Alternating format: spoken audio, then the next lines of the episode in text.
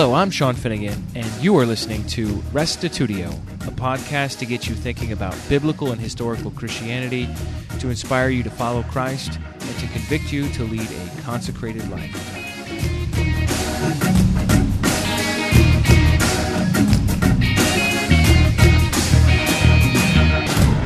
In Genesis 1:26, God says, "Let us make man in our image." Since this is the creation of humanity, he couldn't have been speaking to humans, right? So, whom was God speaking to? One common interpretation is to say he was speaking to another person within his being, God the Son. But this is quite a strange idea. Honestly, it sounds like a multiple personality disorder. In any other literature, when we encounter the word us, we know it means the speaker and whomever he or she is speaking to. Why do we suddenly get all complicated when God says us? Who else was there? The angels. Join me as I present the case for why Genesis 126 and the other us texts should be taken as God speaking to his heavenly court. We do appreciate uh, Sean and uh, always enjoy hearing uh, him. And uh, the title of his paper is Let Us Make Man and uh, we're looking forward to hearing what you got to say. So, for the first seminar of the evening, Sean Finnegan.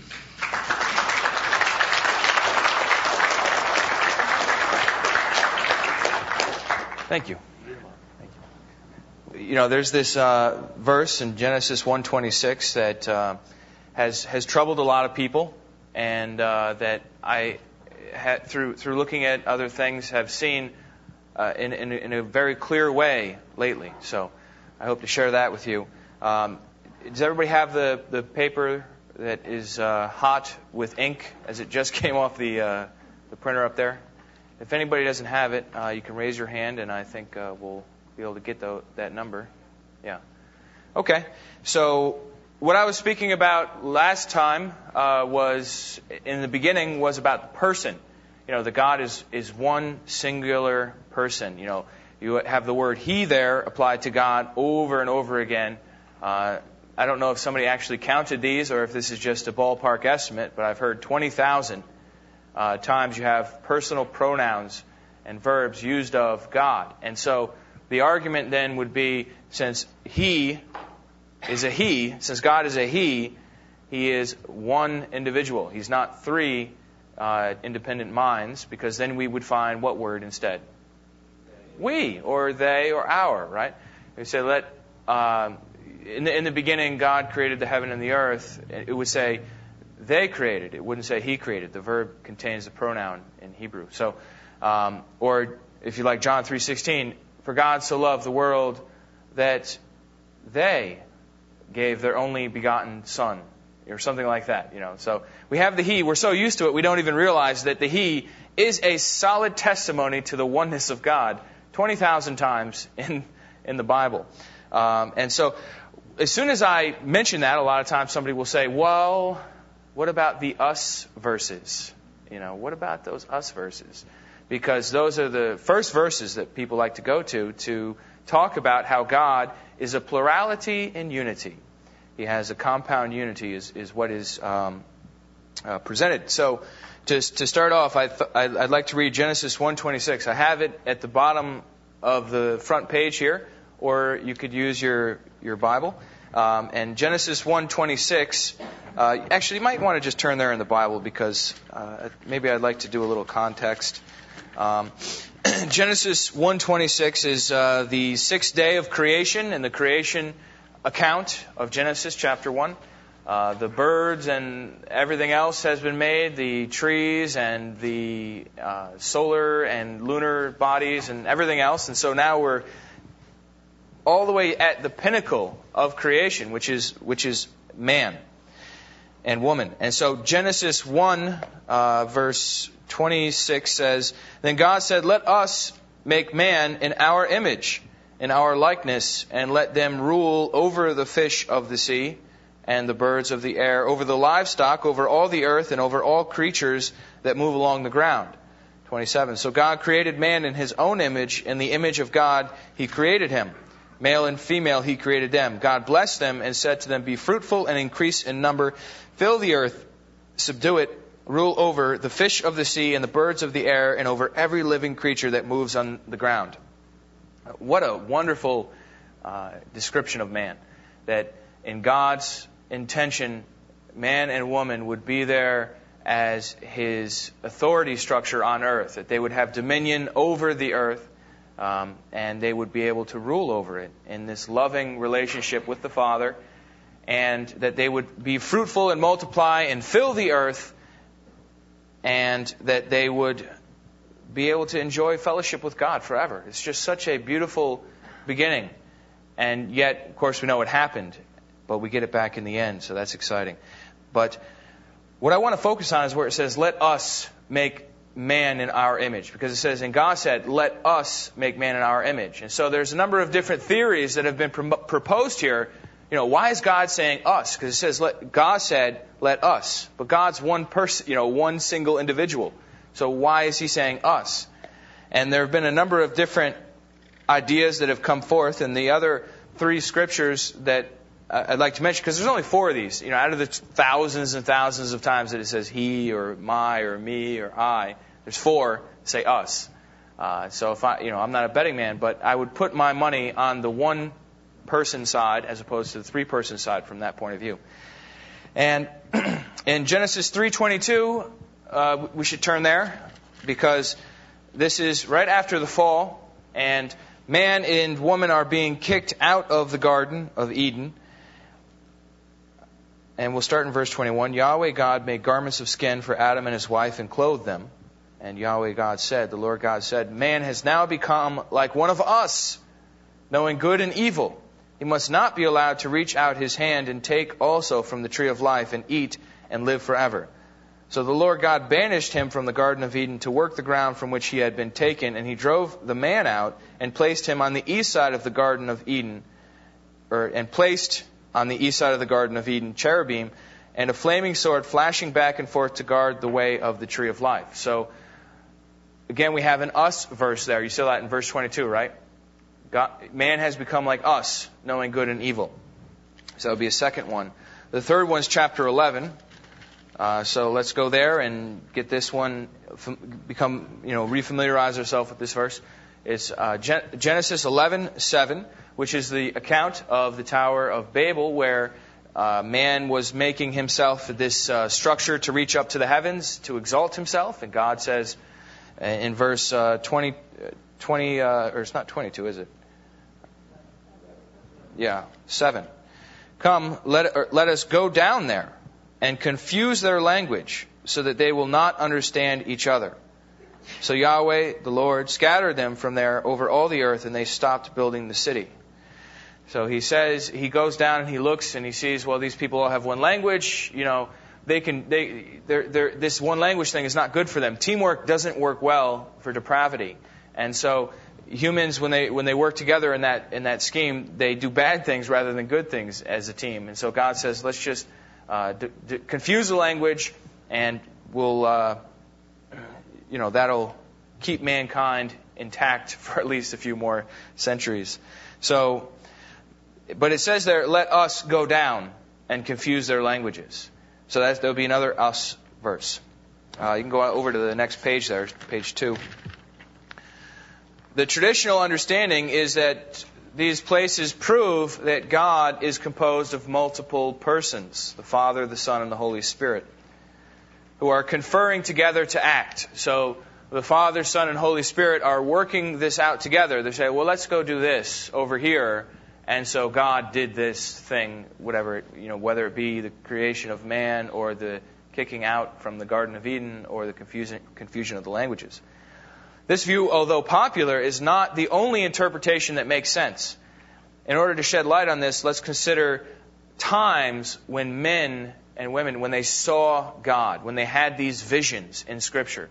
And this is just one of those uh, studies that is so enlightening and invigorating and lifts God up because you get to see God in all these different contexts and you just can't help but fall down and say, God is incredible. He is amazing.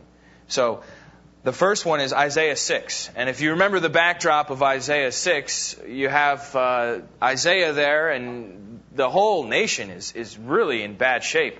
In fact, in Isaiah chapter 1, uh, Isaiah is prophesying. He says, Listen up, you, you uh, people of Sodom and you citizens of Gomorrah. I mean, he's calling his own uh, country Sodom and Gomorrah. I mean, it doesn't get worse than that. It's not like there's a worse word to use other than that. And that's the, the amount of moral trouble that was that was around there, moral degradation. So Isaiah gets this vision in the midst of this corrupt uh, society, and he says, "In the first year of King Uzziah's death, I saw the Lord sitting on a throne, lift, lofty, and exalted, with the train of his robe filling the temple. Seraphim stood above him, each having six wings." With two he covered his face, with two he covered his feet, with two he flew. And one called out to another and said, Holy, holy, holy is the Lord of hosts. The whole earth is full of his glory. Reminds you of that song, doesn't it? Yeah, it's a, it's a good song. It comes from Isaiah 6. And you can just imagine being Isaiah there, uh, the doorposts of the temple shaking. You're seeing God on his throne with the. I mean, what is a seraph anyhow? These creatures that are flying around, and they are even they have these six wings, right? And two wings they use to cover their face. They don't even dare look at God because of His holiness here. And, they, and the, the holy, holy, holy is not holy as the Father, holy as the Son, holy as the Holy Spirit, uh, as has been advocated by some, but it is the Hebrew way of saying something to the highest degree. They did not have exclamation points. So this would be like exclamation point, exclamation point, exclamation point holy, holy, holy. When a Hebrew writer wants to emphasize something, they use a parallelism or a repetition. And so Jesus, before he says uh, important things, he says, Amen, amen, I say to you, which comes out in the King James, verily, verily, or in the NASB, truly, truly. So this is holy, holy, holy. I mean, there is absolute holiness here in God that is seen. And Isaiah's immediate response is to just hit the deck, drop down and say, I am an unclean man of unclean lips, and I dwell among an unclean people. Uh, woe is me, I am undone, for I've seen the, you know, the Lord of hosts in his glory. And so what happens is one of the seraph, seraphim, I am is just plural in Hebrew. You say seraphs, seraphim, same thing. So a seraph flies over and takes a coal off the altar and puts it to Isaiah's lips, and he's cleansed. And so now he can, he can you know, sort of exist in close proximity to God without feeling like he's going to perish in an instant. And then something interesting happens. God asks a question. So you have these seraphim, these wing, six winged creatures, and you have Isaiah in the room, and God. And God says, Who will go for us? And Isaiah perks up and declares, I will go, send me. And so I would say that God is seeking a human agent through whom he can work in this generation, in the generation of Isaiah. And he's saying, Who will go for me and those with me, my, you know, the, the seraphs or me and, and my heavenly court? Who will go for us? And Isaiah says, I will go. Um, God seems to follow this pattern again in Ezekiel chapter 1, which reads like a science fiction novel. If you ever read Ezekiel chapter 1, it's hard to get your mind wrapped around that, exactly what's being said there. But apparently, we have the mobile throne room of God, carried about by these four cherubs or cherubim, which is another word for a spirit being. You know, these aren't really well described uh, in, in Scripture. Um, in the sense that we can place them exactly, you know, who, who, exactly what, what are the, these, these beings. But they're carrying about this mobile throne that God is, is moving on. You have the wheels there that are going wherever the, the cherubs go. So, you know, I invite you to read that. But my point there, again, would be God is not pictured alone in Ezekiel chapter 1. He is pictured with some sort of spirit attendants that are waiting on him or, you know, there in his uh, heavenly court. And so we see that in Ezekiel chapter 1, which, which we won't read, but you, you should read it. And again, Ezekiel's response is to hit the floor and sort of lie like a dead man, so to speak, because he has just seen this vision of God. Many years later, after that, uh, we have Daniel. who in chapter 7 sees this terrifying vision of four beasts that come out of the water. And one of them looks like a lion, and one looks like a bear, and one looks like a leopard. And this last one, he can't even find a animal to compare it to. It's just a terrifying beast, which stands for the last kingdom to come before Christ comes, I'd say. And then after that, he sees the throne room of God. And I have it printed out at the bottom of page two. I kept looking until thrones, there's the thrones, right? They were set up, and the Ancient of Days took his seat. It's another great song there, right? The Ancient of Days. His vesture was like white snow, and the hair of his head like pure wool. His throne was ablaze with flames. Its wheels were burning with fire. A river of fire was flowing and coming out from before him. Thousands upon thousands were attending him, and myriads upon myriads were standing before him. The court sat, and the books were opened. So, this is the throne room of God that Daniel is getting to peer into, and it's incredible. You have a, a throne that's on fire, and these, these thousands of beings, or these, you know, a- angels or spirits or whatever they are, in attendance before him. Does anybody have the King James on that for myriads of myriads? You have that? Anybody? It says 10,000 times 10,000 is how the King James renders that. What I get from that is a lot of these beings. And so again, God is pictured in the midst on his throne in the midst of all these beings around him. The last Bible prophet, John, the one who wrote the book of Revelation, I'd say, um, well, it says he wrote the book of Revelations. I don't have to say that. But he saw the throne room of God again. If you, anybody ever read Revelation chapter 4? What you have there between chapter 4 and uh, another chapter, uh, chapter 5 and 7, you have the description of this throne room. And you get the idea that there's there's a description starting from the middle and then working out in concentric circles. And so, in the very center of the throne room, there's God Himself seated on His throne. And then you go out a little bit from there, and you have these four beasts that are full of eyes. That's all I got. You know, I can't really tell. Read it for yourself. It's just incredible this this uh, language that's used here. And then you go out another ring from the throne room, and you have 24 elders who are the 24 elders? I, I don't know.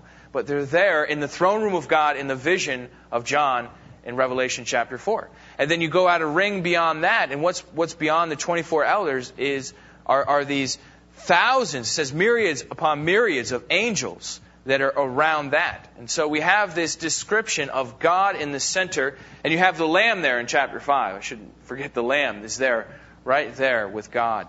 And the idea is that God is not some solo being so far out in the middle of heaven land that no one ever goes near him or interacts with him, but instead God is surrounded by these creatures. And to get a better handle on how God's leadership style works, that, would be a good title for a book, right? These business books sell, don't they? Uh, God's leadership style. Uh, let, I'd like to look at the prophet Micaiah because he really doesn't get enough sermon time, first of all. Nathan wants to preach on him. So. Yo, you have? Yeah. He's a good prophet, huh? Yeah. He got a, a shot to the mouth for speaking up for God and then thrown into prison. Prophets usually get a rough time, don't they? But Micaiah is there, and it's, it's again one of these times where you have the, the kingdom of Israel and the kingdom of Judah, and the kingdom of Israel is not doing well because Ahab is in charge. Ahab is the one who married Jezebel, I think. And she was the, uh, the daughter of the priest of uh, Baal or Baal and in that other place there up, up north. And so the, the land was not doing well. Ahab was a wicked king, and Ahab wanted to go to battle. And he wanted the king of Judah to come with him. He wanted Jehoshaphat to come with him because Jehoshaphat he was he was on the ball, you know. So he sends word to Jehoshaphat. Jehoshaphat says, "All right, I'll, I'll go with you. You know, we're both descendants of Israel. You know, we can fight a battle together." So Jehoshaphat's there in the land of Israel uh, with King Ahab, and he he says, "Well, let's let's see what the prophets are would say. You know, give us any guidance from God on this military endeavor." And so he has all these prophets come forward, and all the prophets are saying, "Oh, go, you'll win. You know, you'll you'll you'll lick them. It'll be no problem."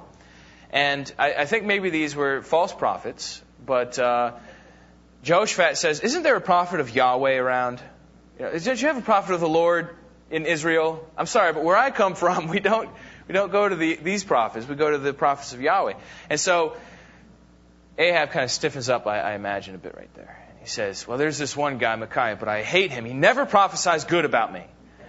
And so Jehoshaphat says, Well, go get him. We're not going anywhere until we hear from this guy. So they go and they, he sends the, uh, uh, the guy that convinces you to stay in line, you know, that guy. He sends him to go get Micaiah. And this guy advises Micaiah. He says, Now, all the other prophets have said the king's going to win the battle. So you might want to say something good this time. Because, you know, we have power over you, and this is in front of the king of Judah. We don't want the king to look silly you know. And so Micaiah, his response is, I'm, only, I'm, I'm going to speak, you know, what God tells me to speak. I'm not going to butter it up for you or anybody. Uh, and so Micaiah gets there, and the, uh, you know, the king asks him, what do, what do you think? And he says, oh, yeah, go, the Lord will give you the victory. Just ridiculous sarcasm there. And the king says, come on, tell me, tell me seriously. And so begins the, the prophecy there, which uh, I think I have it in your notes. I, I kind of got carried away there. Uh, yeah. Yeah, the last paragraph on page three there. When Micaiah came before the kings, he was asked to prophesy, retorted sarcastically, Go up and succeed. Yahweh will give it into the hand of the king. Ahab then put Micaiah under oath to only speak the truth in the name of Yahweh. So Micaiah responded, I saw all Israel scattered on the mountains. So Micaiah had had a vision, and he's relating it. Let, and it says, Let each of them return to his house in peace. And so Ahab hears this. He gets all upset. I told you he's going to prophesy bad about me. Why do we have to get him? And but Micaiah doesn't stop there. He goes on. The next page, page four, I've, I've got it directly quoted from Second Chronicles, and I think this is really the key to unlocking this whole us text issue. And Micaiah said, Therefore, hear the word of, of the Lord, hear the word of Yahweh. I saw Yahweh. There's another one of these visions, right? I saw Yah- where's he seated? Seating, sitting on his throne Right? He's again seated on his throne, and all the host of heaven standing on his right and on his left. Yahweh said, Who will entice Ahab? So God's asking a question. Who's going to entice Ahab, the king of Israel, to go up and fall at Ramoth Gilead? And one said this, while another said that. Then a spirit came forward and stood before Yahweh and said, I'll do it. I'll, I will entice him. And Yahweh said to him, How? And he said, I will go and be a deceiving spirit in the mouth of all his prophets. God says, That sounds like a good idea. Then he said, You are to entice him and prevail also. Go and do so. Now therefore, behold, Yahweh had put a deceiving spirit in the mouth of these your prophets, for Yahweh has proclaimed disaster against you. One heck of a prophecy. Uh, I think he ends up in jail for that one, and you never hear about him again after that. Ahab does die in that battle, by the way. But the idea that I want to bring out here is that God is not working as a domineering leader. Now, if there ever could be a domineering leader who gets it right all the time, who is all powerful to accomplish the deeds that he wants done, it would be God. You know, and nobody could really question him and say, "Well, why did you do it that way?" But he does. Apparently, does, he's not doing it that way. He's involving others in his decisions. That he will get the job done is not up for question. He's going to get the job done. The question is how. And so he asks, who, you know, who's going to do this? Somebody comes forward and says, well, I'll do it. He says, well, how are you going to do it? Okay, we'll do it. You know, the job got done, but he's involving his heavenly court in that task. Uh, boss, uh, you know, we've all probably had a boss who would not allow us to have any input in, you know, if we make any mistake does the job for us. You know, it's, it's a very uh, difficult situation to be in. And a boss with a controlling attitude shows a lack of appreciation for those who are under him or her. And so it's a very hard situation to be in. But God's not like that. He does not just do everything himself. Could God do everything himself? Yes, I think so. But there are some things he does do himself, like the creation of the universe. He's very particular to point out that that's something he did alone. In Isaiah 44:24, he specifically says, "I created the heavens and the earth. I did it by myself." He says that, by myself. No one was with me. I did it by myself. So that, that would be the difficult text for someone who would say he did it through Jesus. But I would say God created the heavens and the earth by himself. But even then, if you read Job 38, I think verse 6, it says that the morning stars sang for joy and the sons of God shouted together. And so, although he's acting alone, he's not alone. In some way, the, these angelic beings are participating, sharing, by praising him while he's doing this. So, it is probable that the majority of the times that God acts, he empowers others to participate. There's one of the uh, prophets, I think it's Amos, that says, God does nothing without announcing it to his prophet, you know, before he does it. Yet even, uh, or consider the verse, the first verse of Revelation. This is a good example. The revelation of Jesus Christ, which God gave him. So God gave the revelation to Jesus to show to his bondservants the things that must soon take place, and he sent and communicated it by his angel to his bondservant John. So there's a serious chain of uh, command here. Uh, we have God, who is the source, who assigned the message to Jesus, and Jesus is conferring this message to John to disperse to his brothers, and he's doing it through an angel. Jesus is, is, is working through an angel to get this message to John. Uh, God could easily have just directed John, you know, directly spoken to John and given him the book of Revelation, but he didn't choose to do it that way. He cares about his heavenly companions and works through them and with them to accomplish his own perfect will. So what does this all have to do with the us text? Genesis 1:26, 3:22 and 11:7, and then the one on Isaiah 6:8 which we read. In the first instance, God somehow is involving the heavenly beings in the making of man. You know, how, how he's doing is not very clear, but he's saying, let us make man in our image. So he, he's, he's, he's announcing what he's doing to his heavenly court and involving them in that some way. Uh, in the second case, that's where he kicks them out of the Garden of Eden. He says that the, he, he, God and his angels have the knowledge of both good and evil. Right? He has become like one of us, knowing good and evil. So it was just God talking again in his heavenly court. And then in the third case, the last one speaks about God and his angels going down to the tower to confuse the, the, languages there. So God either working through them or working with them is going down to the Tower of Babel to confuse the languages. So God is, is not a plurality. I'd have to say that based on the 20,000 personal pronouns and Jesus' own testimony when he said, the Father is the only true God, John 17:3. He does not act in a vacuum. God is not just empty in empty space, but he is one who acts with these spirit beings. And if he wants to say us in an uncomplicated way, like you and I would say us, like let's go to the One God conference tonight. You're not saying, you know, well, I have an inner turmoil and, you know, part of me wants to go and part of me doesn't want to go and, you know, we really have to pull this together and you're the only one in the room, right? No, I don't think so. You know, if you say, let's go to the conference, you're talking to somebody else and you're saying, let us, all of us, go. So I think that's what God's saying there. Now, this is largely my own perspective that I, I came to through looking at these verses, especially that Micaiah incident.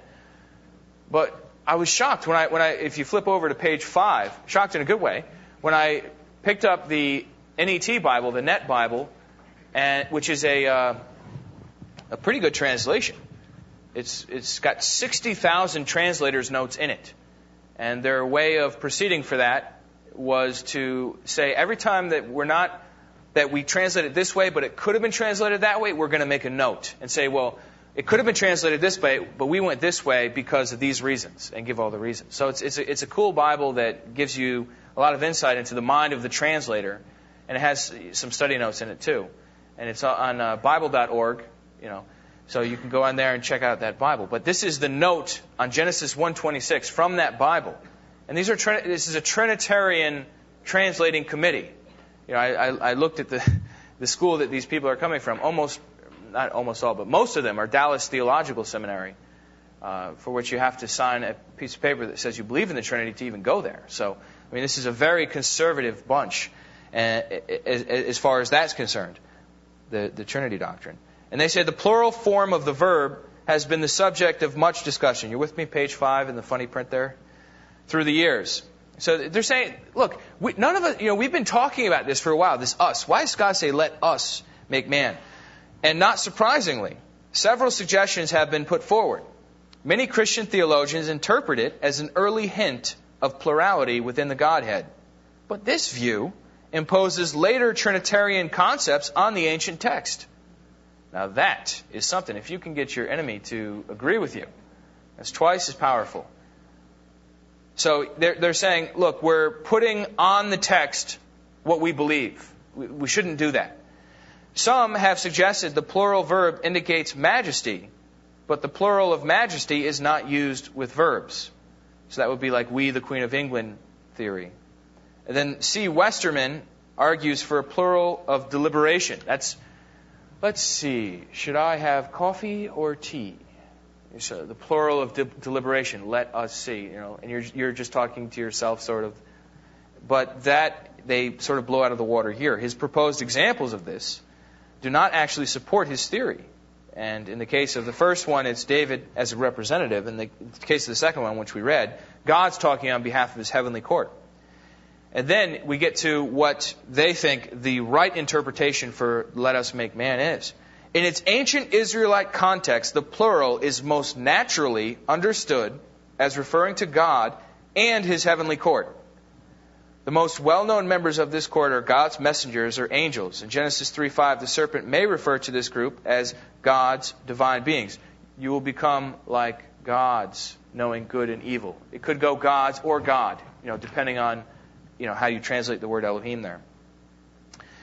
See the note on the word evil in 3.5. If this is the case, if God is talking to his heavenly court when he says, let us, God invites the heavenly court to participate in the creation of humankind, perhaps in the role of offering praise.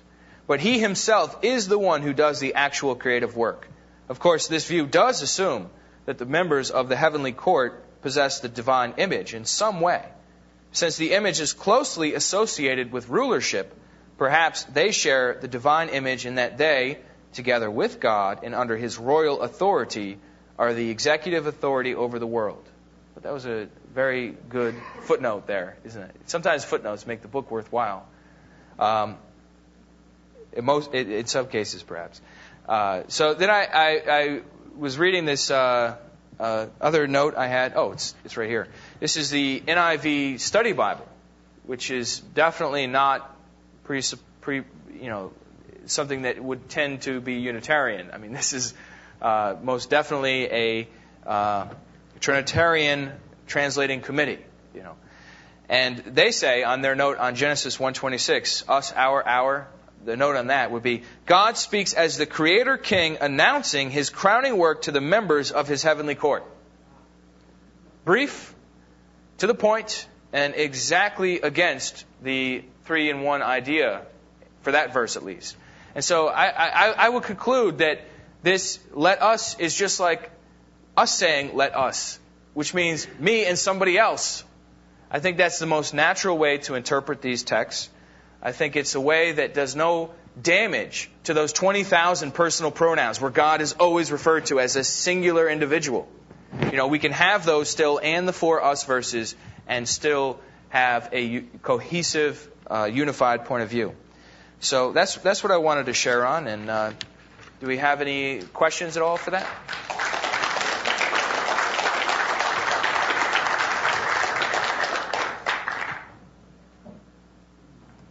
John, behind you, there's a John that raised his hand. He probably never gets that microphone because he nobody sees him when he. Do you know how to work that thing? There we go. Um, I was going to ask uh, about Isaiah 40, where God asks the question about. Um, I think he asked a rhetorical question about who was there with me uh, when I created the heavens and earth. How would you harmonize that with the presence of the of the court, the whole, uh, you know, his angelic court being there with him when he created man? Sure. That's Isaiah 44:24, I think, if uh, memory serves. I had, it there in the, the paper. Uh, this is what the Lord says, your Redeemer, who formed you in the womb. I am the Lord who has made all things, who alone stretched out the heavens, who spread out the earth by myself. I think he's, he's claiming to be the exclusive creator. He's not saying nobody else was there necessarily. Uh, and then 45:18 would be the other one to bring up at this point. For this is what the Lord says He who created the heavens, He is God. He who fashioned and made the earth, He founded it. He did not create it to be empty, but formed it to be inhabited. He says, I am Yahweh, and there is no other. So I, I think it, it, it, works as it is, unless you're referring to a verse that I, uh, I didn't see there. Question over there. I just wanted to comment on that verse he quoted. Uh, it, it says, Thus says the Lord who created the heavens and the earth. And it only says, Let us create man in our image. Right. These verses are referring to the heaven and the earth. So it could be that God himself alone created the heavens and the earth. But he said, Let us create man. When he created man, he re- referred to himself and others. That really helps. Thanks. Yeah, it's it's very clear from the language of Isaiah 44:24 that Yahweh is very concerned that He alone gets the credit for having created things.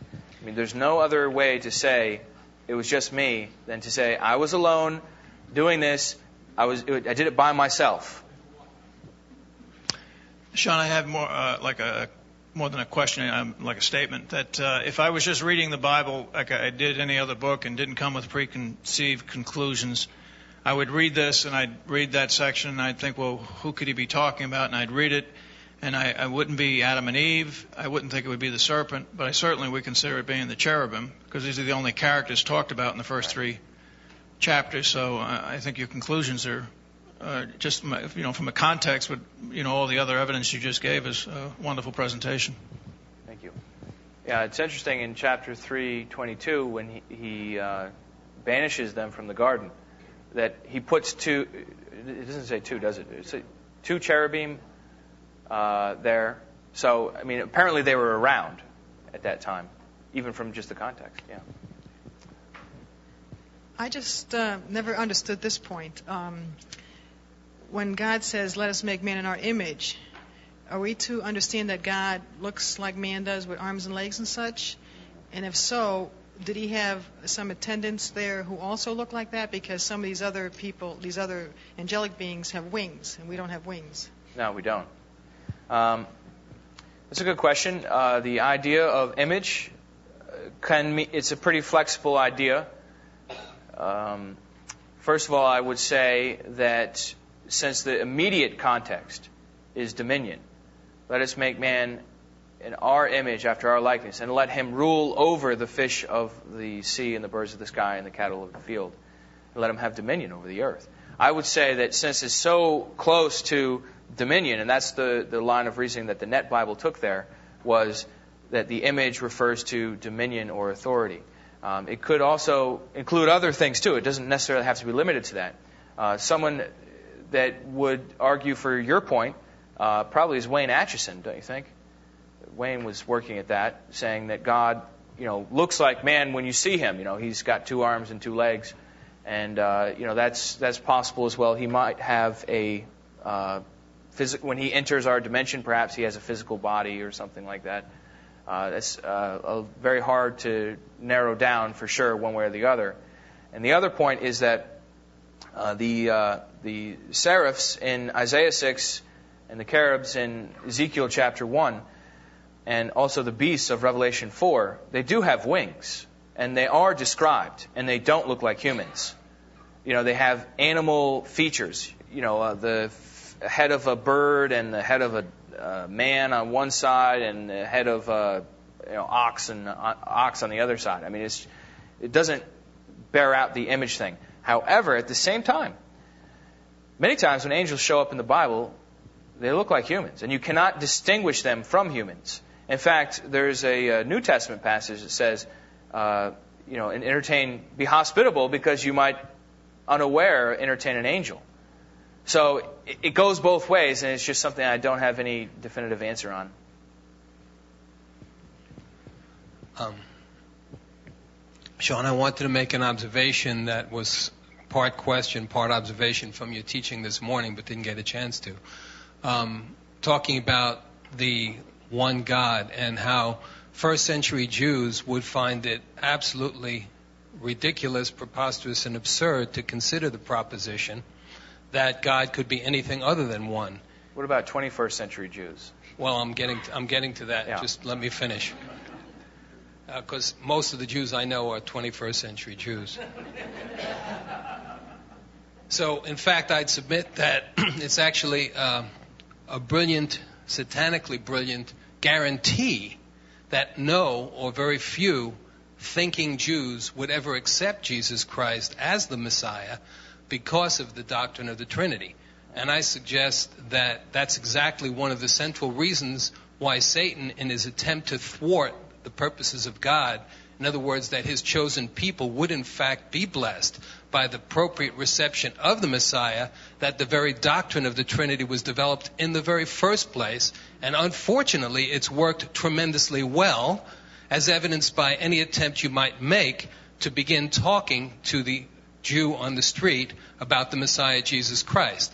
Because as soon as you start talking about Jesus Christ, I'll tell you what thought comes into their mind. Oh, here's that same Meshuggah who thinks that Jesus is God. He immediately is discounted, and the opportunity for him to hear the saving, redeeming gospel of Jesus Christ has been thrown out the window. And I submit that that is one of the reasons why we have the Trinity in the first place, speaking as a 21st century Jew. Yes. Just kidding. Thank you. That was a great comment. Yeah. We have uh,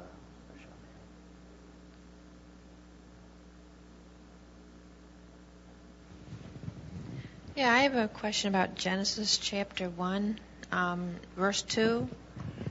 You didn't mention about, but it said, in the, uh, And the earth was without forms and void, and darkness was upon the face of the deep, and the Spirit of God moved upon the face of the waters. Is that the Holy Spirit? Yeah. yeah. So God's, the Holy God's Spirit is the Holy Spirit. Uh, at least is that the same? Is that the same Holy Spirit that Christ said would come when He returned to heaven? Um, well, that's a tricky question. Um, yes and no. it was. the, the Holy Spirit that came when Christ descended is at least that, plus that Christ indwelling us. But I, I think the Holy Spirit there is a way of talking about God in action, God doing something in creation. It's often referred to as His Spirit or His Word or His wisdom.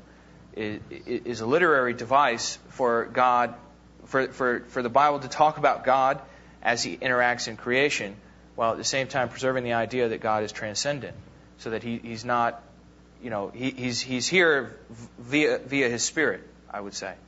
Um, and the idea of um, the Holy Spirit being the organizing influence of the chaos that was there at creation uh, harmonizes well with Luke 135, where the Holy Spirit overshadows Mary, and the next line is, and the power of the highest. So it seems that those two statements are synonymous. And so we have that same creative activity of God at the birth of Jesus. Okay, the other question I have is a little bit different. It has to do with we we understand that it says the fullness of God dwelt bodily in Christ. Mm-hmm. But do you know where the verse is where it says that Christ also says that He dwelt in the Father?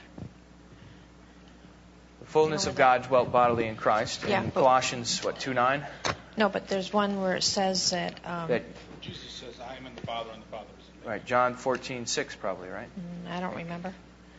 Uh, there's another verse to keep in mind on, on your I had a verse head list injury. there I don't would be the, remember. I the one in remember verses Ephesians like- 3 the one in Ephesians 3:19 where it says that we are to pray that God would fill us to the fullness of, of himself and we would be filled to the fullness of God. We are also supposed to be filled with the fullness of God. All right. Won't take any more of Victor's time.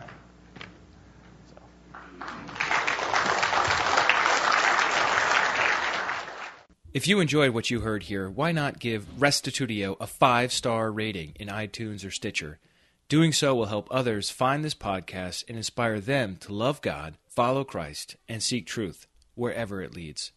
Thanks for listening, and check us out online at restitutio.org, where you can find an archive of all the podcasts, as well as a bunch of articles and links to other resources. And remember, the truth has nothing to fear.